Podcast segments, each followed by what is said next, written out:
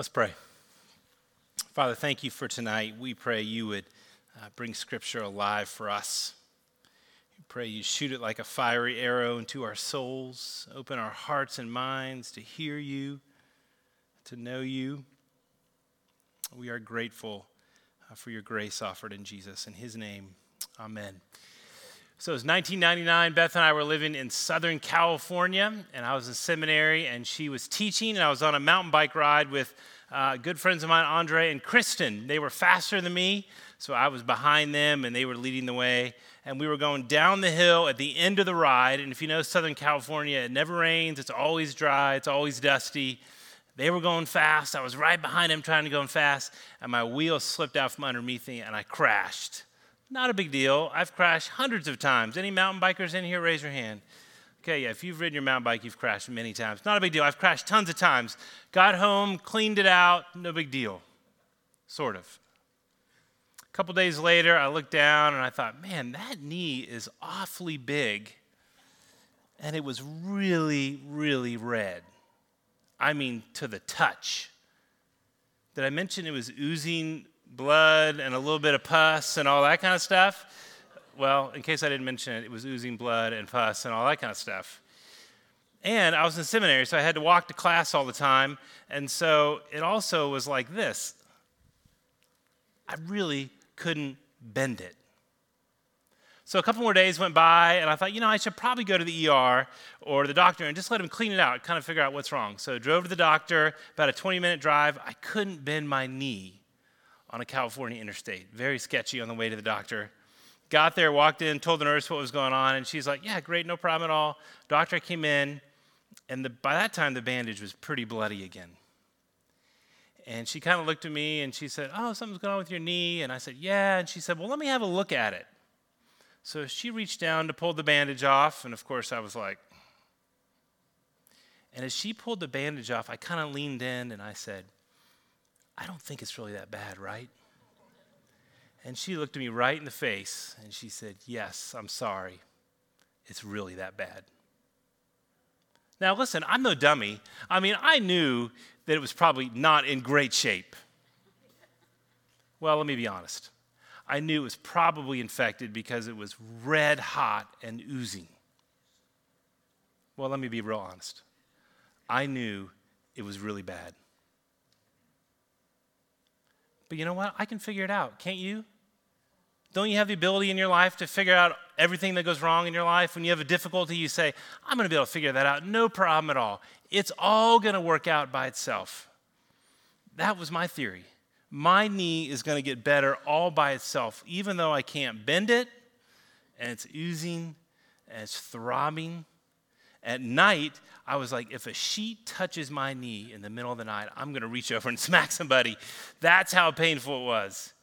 And she said, listen, this is really bad.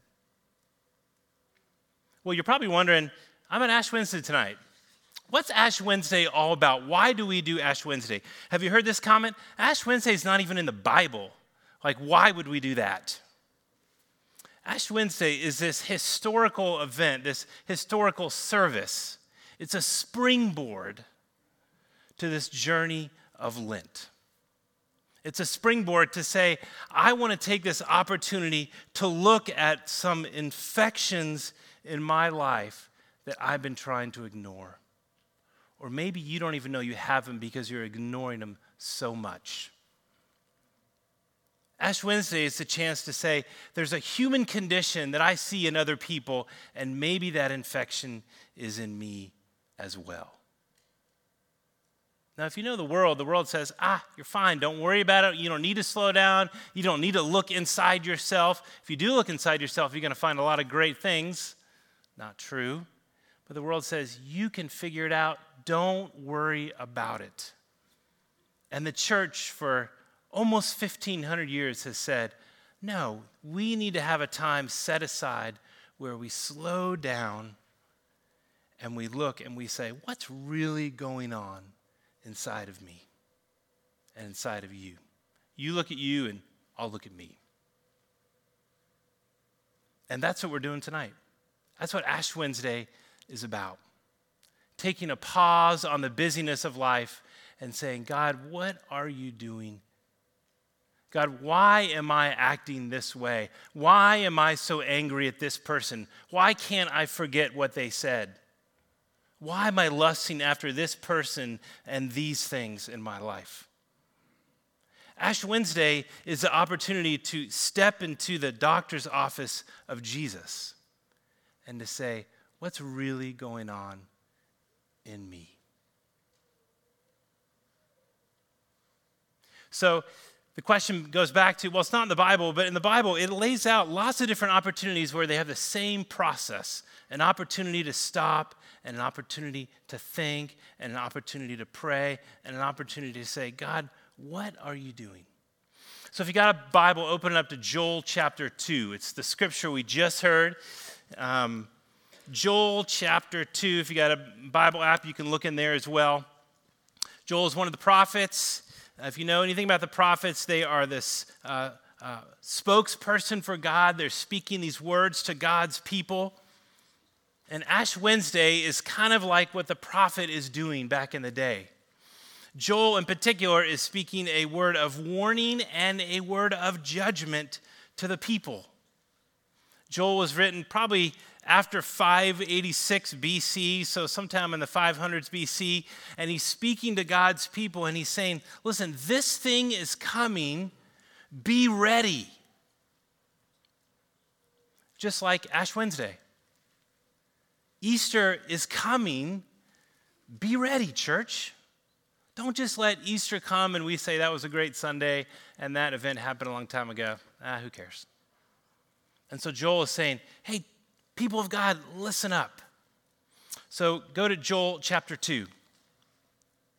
And he starts in chapter 2 with this exclamation, this calling. He says, Blow a trumpet in Zion, sound an alarm on my holy mountain.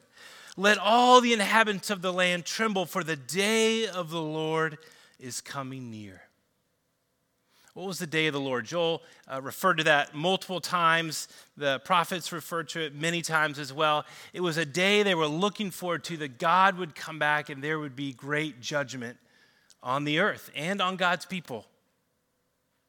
And with that judgment, though, also came the warning. And so the beginning of chapter 2 is this warning listen up. Blow the trumpet, gather your people. Look at chapter 1, verse 14. Similar.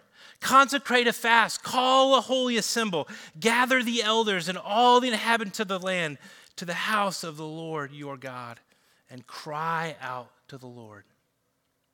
God's people at that time, just like many of the other prophets, they were doing their own thing. They were turning their back on God. They weren't caring for the poor and the widow and the hurting. So God is saying, Come back to me. I'm going to come to you. I'm going to visit you. When I come, I'm going to come with my holiness. Be ready. Chapter 2, verse 3, it, it, it describes a little bit of this great event when he comes. Look at the words Fire devours before them, and behind them a flame burns. The land is like Eden before them, but behind them there's a desolate wilderness, and nothing escapes them. It's like a fire when God comes in his holiness. And so the prophet says, Be ready, listen up. And then look at verse 12. Here's the call back from God. Even now, declares the Lord, return to me with all of your heart, with fasting, with weeping, and with mourning, and rend your heart and not your garments. Return to the Lord your God, for he is gracious, slow to anger, and merciful, abounding in steadfast love, and he res- relents over disaster. So the prophet is saying God's day is coming are you ready? Return back to the Lord. Think about Jesus. He said, I came for the sick, not the healthy. He said, If you need life, come to me, declaring that you don't have life outside of me. If you're thirsty, come to me, drink of me. This call back to the Lord. And that's what we do tonight. That's what Ash Wednesday kicks off. Now, why the ashes? If you notice, when you come in tonight, you're not going to leave with a sticker that says, I am awesome. right? Wouldn't that be weird, Ash Wednesday? Why the dirt and the ashes? It points back to Genesis and Job, where they say, Humanity, to dust you've come. You're not that special. You're not that great. To dust you've come, and to dust you shall return. The ashes are a symbol that we're not as high and as mighty as we think we are. In fact, we're pretty infected with a really bad disease. That's what the ashes are pointing to. It starts in Genesis 3 when it says uh, the condemnation, the judgment on humanity to dust you shall return. So tonight, when the ashes come our way and we kneel, it's an invitation for you and for me to say, God, come and inspect the infections of my life. Listen to the liturgy. Turn to page one in your booklet. Did you hear what was read and prayed as we started? Dear people of God, the first Christians observed with great devotion the days of our Lord's Passion. And it became the custom of the church to prepare for them a season of penitence and fasting historians say around 300 AD, between 300 and 350 AD, the church began to say, we need to set aside a time to walk to the cross. Historians say around 800 AD is when they introduced the ashes. So the church has been doing it a long time. Look at the next paragraph on page one. The liturgy says, I invite you. Church, we are invited tonight. Therefore, in the name of the church and Jesus Christ, to the observance of a holy Lent. The invitation is the next 40 days from tonight to walk in observance by self examination with the Lord, Dr. Jesus. By repentance, by prayer and fasting and almsgiving, and by reading and meditating on God's holy word. So, what does that look like?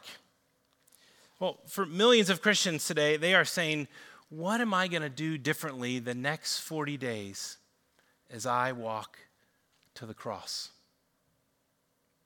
Does it mean less candy? It may mean that for you.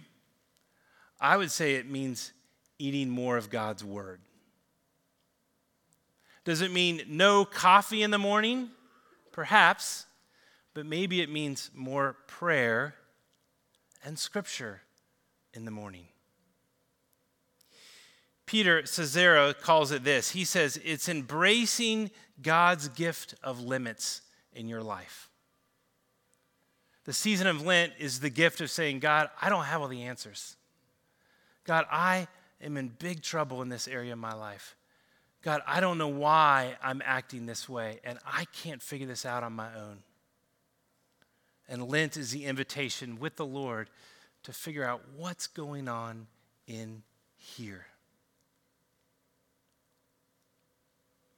Richard Foster says it this way He said, One summer I went out every evening around 10 p.m. He said, to the little basketball court that we had set up in the driveway alone, he said, I would just shoot baskets all the time, inviting God to do a spiritual inventory of my day. He said, Many things would surface to my memory. Sin that was there, of course, the angry word I'd said, the missed opportunity to serve somebody, a failed uh, action that I had done. So he would go out every night and say, Lord, nobody else is around, and just you and me. What's going on in me? And for him, it was shooting baskets. He said, Yeah, there was also other things. A small obedience would come to mind, or a quiet prayer had been answered, and God would remind me of those things. He said, That one summer I did it, and he said, I've never done it again since. What would your Lent look like starting tonight? What's interesting is when the doctor came back to look at my knee, and she had her scrubber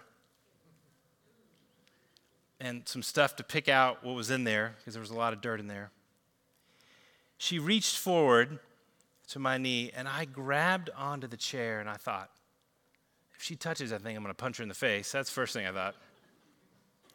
And then I thought this I thought, if I had only asked for cleaning help ahead of time, I wouldn't be here. If I had only asked somebody outside of myself to clean me up, I wouldn't be in the mess I'm in. Let's pray.